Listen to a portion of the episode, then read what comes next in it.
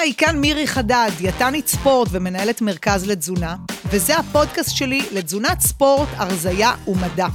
אני הולכת לנפץ לכם הרבה מיתוסים ובולשיט שאתם קוראים או רואים ברשת, ולתת לכם את המידע המקצועי והמדעי אשר ישפר לכם את התזונה ואת איכות החיים שלכם. אחרי הסרט The Game Changer, כולם קמו יום אחד בבוקר והחליטו שהם טבעונים. אז האם אני הולכת לשכנע אתכם שכדאי להיות טבעונים? אנחנו מדברים היום על טרנדים. מי שלא הקשיב לפודקאסט הקודם, בבקשה קחו אחורה ותקשיבו לו, כי אנחנו בעצם מדברים על טרנדים. בפרק הקודם התמקדנו בדיאטות מופחתות מאוד בפחמימות. דיברנו על הרציונל של הדיאטה הקטוגנית, למי בכלל היא מתאימה, מתי היא מתאימה, ואני רוצה להמשיך את השיח סביב נושא של טרנדים, ולדבר איתכם היום על דיאטות נטולות גלוטן, שאגב גם הן מאוד פופולריות, ויש הרבה ארגונים שהתשתית המקצועית שלהם נשענת על גמילה או הפחתה מסוכרים ומגלוטן, וכמובן לתת מקום של כבוד גם לפחמימות. ולדבר איתכם על הדיאטה הים תיכונית ועל אה, טבעונות. אז אה, בואו נמשיך ככה את השיח. דיאטות אה, מופחתות גלוטן או נטולות גלוטן. קודם כל, מה זה בכלל גלוטן? קחו כמה שניות, תחשבו. מקווה שאתם יודעים את התשובה, במיוחד למי מכם שנמנע מגלוטן. אז למקרה שלא ידעתם, למעשה גלוטן הוא אה, קומפלקס חלבוני, אשר מייצג את כלל חלבוני החיטה. ברגע שאני צורכת חיטה, למשל לחם, למשל אה, פסטה, פתיתים וכדומה, בתוך החיטה, בתוך כל העמילנים למיניהם שמרכיבים לי את הפחמימה, יש את הרכיב שתורם לגמישות הבצק, למרכיב החלבוני שלה, וזה בעצם נקרא גלוטן. הגלוטן מורכב מהרבה חלבונים, העיקריים שבהם נקראים גלוטנין וגליאדין, ואם אתם אה, לצערנו חולי אה, כרסת, חולי צליאק, גלוטן מהווה עבורכם מרכיב טוקסי, והטיפול במחלה הוא הימנעות מוחלטת מגלוטן. אבל אם אתם לא חולי צליאק ואתם לא צריכים להסיר את הגלוטן מהתפריט, האם כדאי לכם באמת להימנע מגלוטן?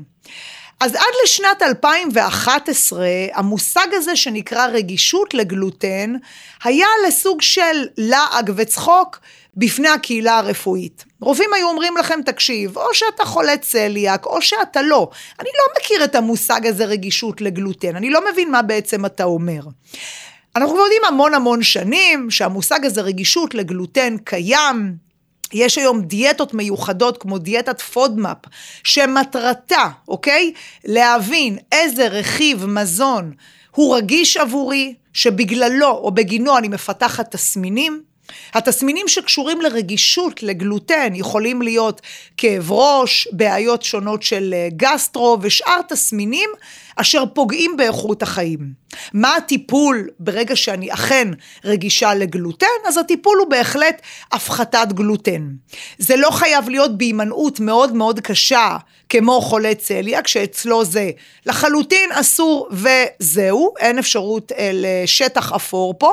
ברגישות לגלוטן, יש מקרים שמטופלים יגידו, אני לא ממש יכול לאכול אולי לחם מחיטה מלאה, אבל אם מדובר בלחם שיפון, במצנם, זה בסדר מבחינתי, זה לא גורם לי לכאבים, ויש מקרים שפסטה אה, אה, זה לא וקוסמת זה כן, אה, לכל אחד יש את הדברים שהוא מכיר שהוא יכול לאכול. אבל רגישות לגלוטן זה ללא ספק אה, תסמונת שהיא מוכרת והיא דורשת טיפול עם דיאטנית אשר יודעת אה, לטפל בכם במקרה הזה. מה לגבי רגישות לגלוטן או דיאטות אה, מופחתות גלוטן, גלוטן בהקשר של ספורט ובהקשר של ירידה במשקל? אז צר לי כאן לאכזב חברים, אבל אין לי במקרה הזה מחקר מדעי להביא לכם. כי אם תחפשו בספרות מחקר מדעי אשר מוכיח שדיאטות מופחתות גלוטן אכן מורידות במשקל, אין מחקר שכזה.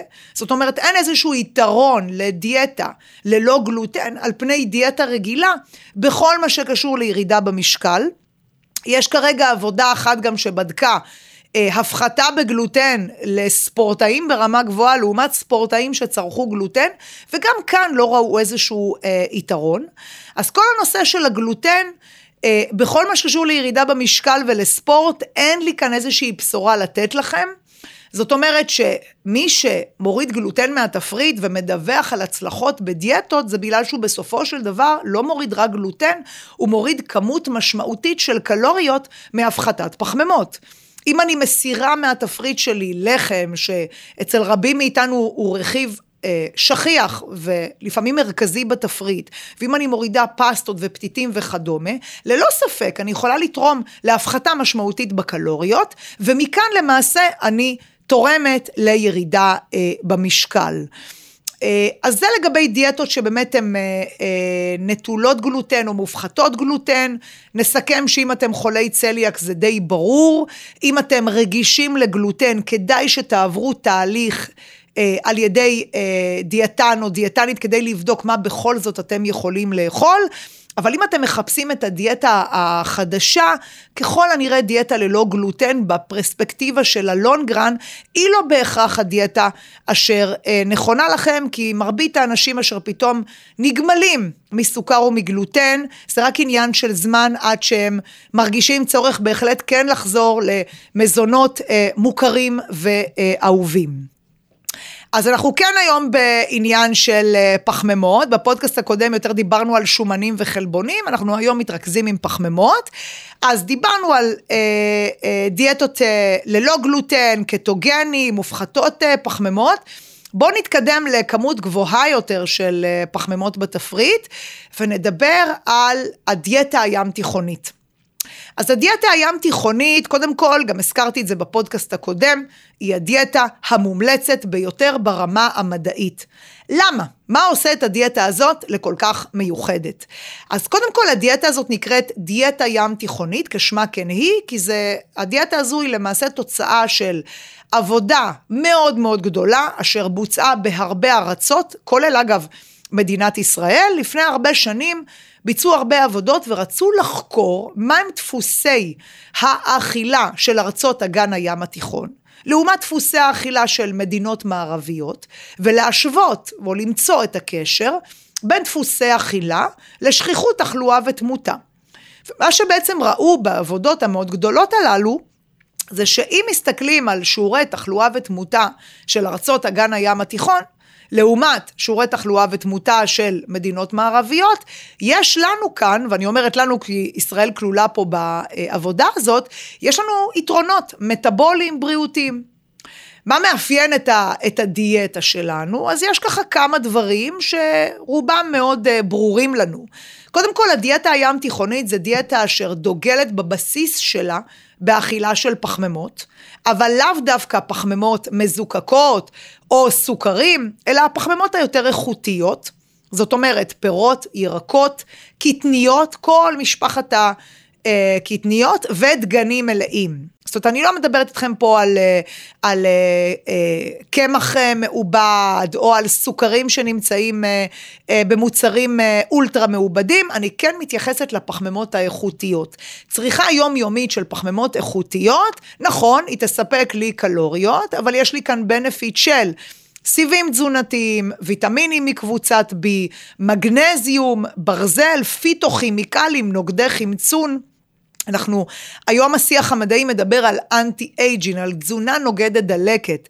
אז תרשו לי ככה לחדש לכם שנוגדי חמצון זה תרכובות שאנחנו מאוד מאוד רוצים, כי המטרה שלנו זה כמה שיותר לאכול צומח, לקבל כמה שיותר נוגדי חמצון, ולהילחם במדדי הדלקת, אשר לצערנו הרב מגיעים אלינו בין אם נרצה או לא נרצה לאורך השנים. אז הבסיס של הדיאטה הזו זה בעצם הדגנים המלאים והקטניות. אם אנחנו מתקדמים למעלה בפירמידה, אנחנו מוצאים יחד עם הפחמימות את השומנים הטובים. שמן זית אגב הוא הכוכב, לא סתם בכל אה, חופשה שלכם ביוון, אתם רואים שמן זית כזה אה, על השולחן, אז בשמן זית יש את החומצה העולית, חומצה עולית היא חומצת שומן חיונית מאוד מאוד חשובה, אשר מהווה גם כנוגדת חמצון טובה, מורידה את הכולסטרול הרע, מעלה את הכולסטרול הטוב, ולמעשה מגנה עלינו מפני מחלות לב וכלי דם. טיפ קטן ממני אליכם, לפחות, לפחות, שימו לב, כף של שמן זית אחת ביום. אל תוותרו על כף של שמן זית, חלק מכם פה חוסכים לי קלוריות, אני מבינה את זה, אבל אל תחסכו לפחות בכף אחת של שמן זית לתוך סלט או לכל אה, מזון שאתם אה, צורכים.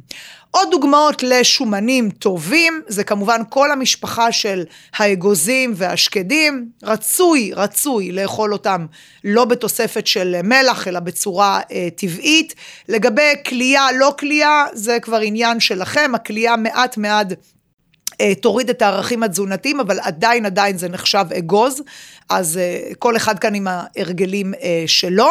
אנחנו כמובן רוצים גם לצרוך טחינה, הטחינה המלאה עשירה גם בברזל ובסידן, אנחנו רוצים לצרוך גם שומנים אחרים, כמו שמן קנולה לגיוון, זיתים, אבוקדו. השומנים בדיאטה הים תיכונית מהווים רכיב אה, יחסית גדול, זאת אומרת, אה, אחוז הקלוריות משומן בתפריט בדיאטה ים תיכונית יכול להגיע עד 40 אחוז מכמות הקלוריות היומית. פחמימות יקבלו בערך כ-40-45 אחוז, ויתרת הקלוריות תגיע מחלבונים. איזה חלבונים מומלצים בדיאטה הים תיכונית? אז החלבונים המומלצים הם כמובן, וכאן אני אחדש, לאו דווקא אה, בשר, הדיאטה הים תיכונית דוגלת ב... חלבונים צמחיים, כמו הקטניות והטופו ומוצרי הסויה, יחד עם חלבונים רזים, למשל חזה עוף, קצת ביצים, קצת אה, מוצרי חלב. אה, המטרה כאן היא כן לשלב חלבון אה, בתפריט, לא בעודף, רק אם אתם עוסקים באמת בספורט אינטנסיבי. סביר להניח שכמות החלבון אצלכם בתפריט תהיה גבוהה יותר ואתם תקבלו מאיתנו יותר אה, מוצרי חלב ויותר ביצים ובאופן כללי אה, יותר חלבון. ושימו לב לצ'ופר הזה שאני מאוד אוהבת גם ללמד אותו בקורסים, הדיאטה הים תיכונית דוגלת גם בשתייה של כוס יין אדום יחד עם הארוחה המרכזית שלכם. עוד כמה דברים מעניינים שכדאי להגיד על הדיאטה הזאת. אם אנחנו גם מסתכלים על האנשים, על הבלוזון, מי שמכיר, על אנשים שלמעשה חיים באזורים שבהם מגיעים לגיל מופלג ובאיכות חיים טובה, בין היתר אוקינאווה ביפן, סרדיניה אה, באיטליה, קוסטה ריקה. אמ, אז אנחנו רואים דפוסים שמאוד דומים לדיאטה הים תיכונית. האנשים שם מדווחים על באמת שתייה קבועה של יין אדום, הם מדווחים על 20 גרם של אגוזים ושקדים מדי יום, הפחתה של בשר, יותר מזון צמחי, יותר פירות וירקות, שועי, טופו. אלו המאפיינים שגם מלווים אנשים שבהחלט מגיעים לבריאות טובה ולגיל מופלג, ואני חושבת שסך הכל כולנו אה, רוצים אה, להגיע לשם. מעבר לכך, הדיאטה הים תיכונית לא רק אומרת לנו אה, מה לאכול, היא גם קצת מלמדת אותנו באופן כללי את ההתייחסות שלנו לתזונה ולפעילות גופנית, גם ברמה ההתנהגותית. הדיאטה הים תיכונית דוגלת למשל בבישול ביתי, כדי שהמזון לא יהיה אולטרה מעובד. כולנו אוכלים מזון מעובד, מרק עדשים שאני מכינה היום בבית הוא לחלוטין מעובד. לקחתי עדשים ושמן. והוספתי אולי גם עגבניות וגזר, אה, זה מעובד, זה לא, לא, לא, לא, לא כתבתי כרגע מרק עדשים מהשדה. אבל השתמשתי בחומרי גלם איכותיים, וזה מה שחשוב, אוקיי? אז המטרה היא יותר לבשל אה, בבית, המטרה היא יותר לנהל ארוחות משפחתיות, זה טוב גם בפן החברתי-משפחתי, וזה בהחלט טוב גם בפן התזונתי. הדיאטה הים תיכונית דוגלת גם בקנייה נבונה, שימו לב מה אתם קונים בסופר, הכל מתחיל למעשה מקנייה אה, איכותית אה, בסופר, והיא דוגלת בפעילות גופנית כמובן אה, שגרתית. אז כדאי מאוד לאמץ את הדיאטה הזו, אם יש, לך, אם יש לכם גם שאלות על הדיאטה הזו, אתם לגמרי מוזמנים לכתוב לי בתגובות. הדיאטה הים תיכונית היא בהחלט הדיאטה המומלצת ביותר מבחינה מדעית, גם לצורך anti-aging, היא גם בהחלט יכולה להיות לכם טובה. לכל אימוני הכושר שאתם עושים, ולגמרי אפשר גם לרדת איתה במשקל. הדיאטה האחרונה שאני רוצה לדבר, אה, לדבר עליה איתכם בפודקאסט, אנחנו ממשיכים עם הקו של אה, פחמימות, זה כמובן הטבעונות, שבעצם זאת נגזרת של הדיאטה הים תיכונית, רק שהדיאטה הזו ספציפית אומרת, כל מזון מן החי לא נכנס לי כאן לתפריט. אז אה, אנחנו יודעים אגב היום שבעקבות מגפת הקורונה, יותר ויותר אנשים הפכו להיות פלקסיטריאנס, פלקסיטריאנס זה המפחיתנים, זה אנשים ש... אמנם הם לא טבעונים בהגדרה, אבל זה אנשים שבאמת אוכלים פחות חי ורוצים לאכול יותר צומח, ואישית אני חושבת שזאת מגמה אה, נפלאה מכל הכיוונים. אה, אנשים עוברים לטבעונות, עדיין שיעור הטבעונים באוכלוסייה יעמוד על 1, בין 1 ל-3 אחוז, כלומר שיעור יחסית נמוך באוכלוסייה, אבל כן ניתן לראות יותר ויותר טבעונים, אני חושבת שאם יבדקו שכיחות של טבעונים פה, אה, בעיר שבה אני חיה תל אביב, נמצא שכיחות גבוהה יותר. אמ, אז אנשים עוברים לטבעונות מכלל, אה, מהרבה סיבות, כמובן הסיבה קודם כל אה, המוסרית, חמלה עבור בעלי החיים ורצון לא להיות שותפים לתעשיית הבשר, תעשיית החלב. הסיבה השנייה היא סיבה אקולוגית, בכל זאת אה, זה ממש ממש לא אנרגטי ולא יעיל ולא כלכלי. אה, להפיק חלבון אנימלי, חלבון צמחי הרבה יהיה יותר אה, קל להפיק, כדי לקחת חלבון צמחי אני צריכה לקחת את החיה ולביית אותה ולתת לה לאכול ולגדל אותה, כל השרשרת הזאת דורשת ממני המון אנרגיה, והיא אנרגיה לפעמים, ניתן לומר לפעמים גם מיותרת. וכמובן הסיבה השלישית זה הנושא הבריאותי. יותר ויותר אנשים דוגלים בטבעונות כי הרופא הנחה אותם אה, לעבור לטבעונות, או כי הם מרגישים שפשוט לא נכון להם יותר לצרוך מזון אה, מן החי. אז בעצם, אם אני לא אוכלת מזון אה, אנימלי, מה אני כן אוכלת? אז בטבעונות אנחנו אוכלים יחס באמת גבוה יותר של פחמימות. אם התחלנו את הפודקאסט הקודם בשיח על הדיאטה הקטוגנית, ששם אחוז הפחמימות בתפריט הוא אולי משהו כמו 2, 3, 4 אחוזים, בדיאטה טבעונית אחוז הפחמימות יכול להגיע אפילו ל... עד כ-60 אחוז מכמות הקלוריות uh, בתפריט, כי בעצם הבסיס לתפריט יהיה דגנים, רצוי כמובן uh, מלאים, פירות, ירקות, קטניות. החלבון הוא חלבון מן הצומח בלבד, זה בעצם חלבון שמגיע מפחמימות, מקטניות, uh, ואפשר להגיד גם קצת קצת מאגוזים ומבוטנים, ו... אמ, וכמובן, שומן איכותי זה בהחלט חלק מהדיאטה הזאת, אבל המקור של השומן הוא מקור צמחי בלבד. אני אתייחס לטבעונות גם ברמה הבריאותית וגם אה, ברמת הפעילות הגופנית. אז ברמה הבריאותית אין ספק שהרבה עבודות היום מראות שתפריט טבעוני מיטיב איתנו ברמה הבריאותית, מוריד סיכון למחלות לב וכלי אה, דם, מעלה את הרמה של נוגדי החמצון בתפריט, ברגע שאני מעלה את רמת נוגדי החמצון בתפריט, כי אני צורכת הרבה צומח, זה סוג של anti aging פשוט אה, אה, מעולה, ושוב, היום השיח המדעי מדבר הרבה על תזונה אה, ו anti aging, אז אין ספק שאם אתם מחפשים איזושהי אה, פרדיגמה תזונתית טובה ומועילה ברמה הבריאותית, טבעונות זאת בהחלט בהחלט אופציה שכדאי לשקול אותה. עם זאת, מכיוון שאנחנו לא צורכים חלבון אה, אנימלי, אנחנו עלולים כביכול לפספס רכיבי תזונה חיוניים. ואני אתן כאן היילייט לכמה רכיבי תזונה שכדאי שיהיו אצלכם בפוקוס, אם אתם כבר טבעונים או אם אתם בדרך ל... להיות אה, טבעונים. אז הפוקוס הראשון, שרלוונטי גם למי שעוסק בפעילות גופנית, וכולנו מכירים אותו, זה נושא החלבון. ברגע שאני לא צורכת ביצים, מוצרי חלב, בשר ודגים, אה, אני לא צורכת מספיק חלבון איכותי. חלבון איכותי שנמצא בעיקר בחי, זה חלבון שמכיל ריכוז גבוה של חומצות אמיניות חיוניות. בטבעונות אין לי כל כך, לצערנו הרב, אין לי הרבה חומצות אמיניות חיוניות ואין לי הרבה את חומצת אמינו הלואיצין, שהיא מאוד מאוד חשובה לעוסקים בפעילות גופנית, למי שרוצה להשיג חיטוב, עליית מסת שריר וכדומה. ולכן במקרה הזה, אם אתם מתאמנים, כדאי מאוד שתשימו לב לכמות החלבון הכללית בתפריט שאתם צריכים. יש מקרים, ואני אומרת לכם כאן מתפריטים שאנחנו בונים לטבעונים בקליניקה, שכדי להגיע לדרישות, אנחנו נותנים תוסף של אבקת חלבון איכותית. אה, ממקור של חלבון אה, אפונה וחלבון אה, סויה, ואז בהחלט יחד עם הרבה מוצרים שקיימים היום בשוק, אפשר בהחלט להגיע לכמות החלבון הנדרשת, וכדאי מאוד לשים לב להגיע לכמות הלואיצין הנדרשת, כדי לעודד אנבוליזם של שריר. אז פוקוס ראשון זה חלבון.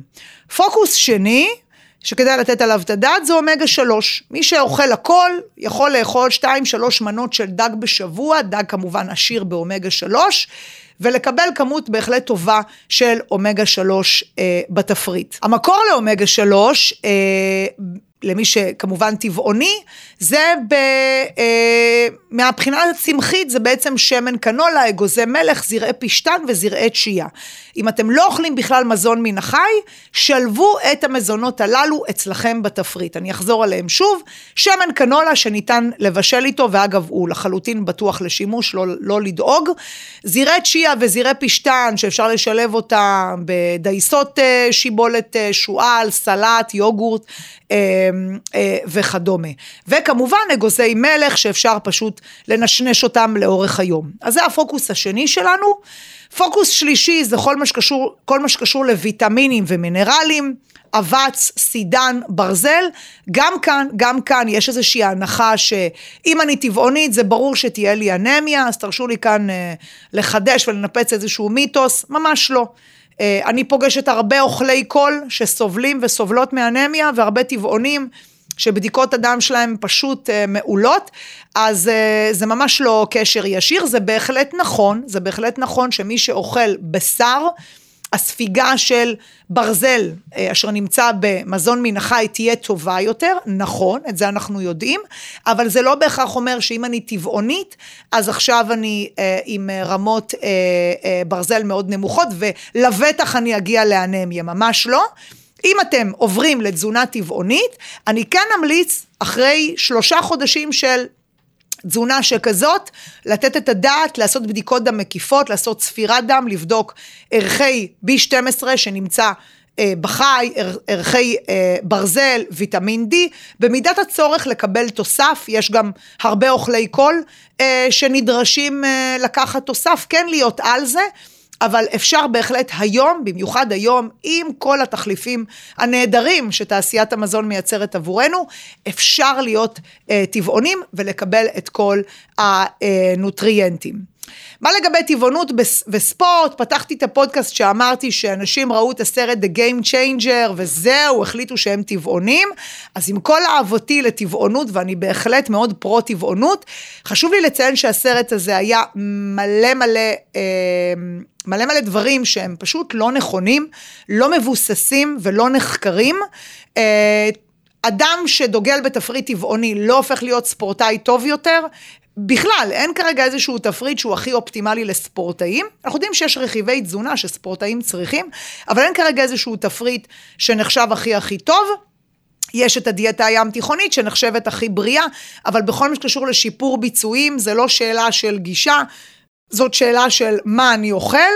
אז צר לי חברים, זה לא שאם אתם תהיו טבעונים אתם תהפכו להיות עכשיו סופרסטארים בספורט, תהיו טבעונים, אבל אין לזה שום קשר לפעילות גופנית. כאן עוד פרק בפודקאסט על תזונת ספורט, הרזייה ומדע. אני הייתי מירי חדד, ובתיאור למטה תוכלו למצוא כישורים לכל הפלטפורמות בהם תוכלו לעקוב אחרינו. מוזמנים ליצור איתנו קשר, להגיב, לשלוח לנו שאלות ובקשות בנוגע לתכנים ששמעתם. תודה רבה על ההאזנה, ונתראה בפרק הבא. הופק על ידי אורי בנדור, יו"ר פודקאסט.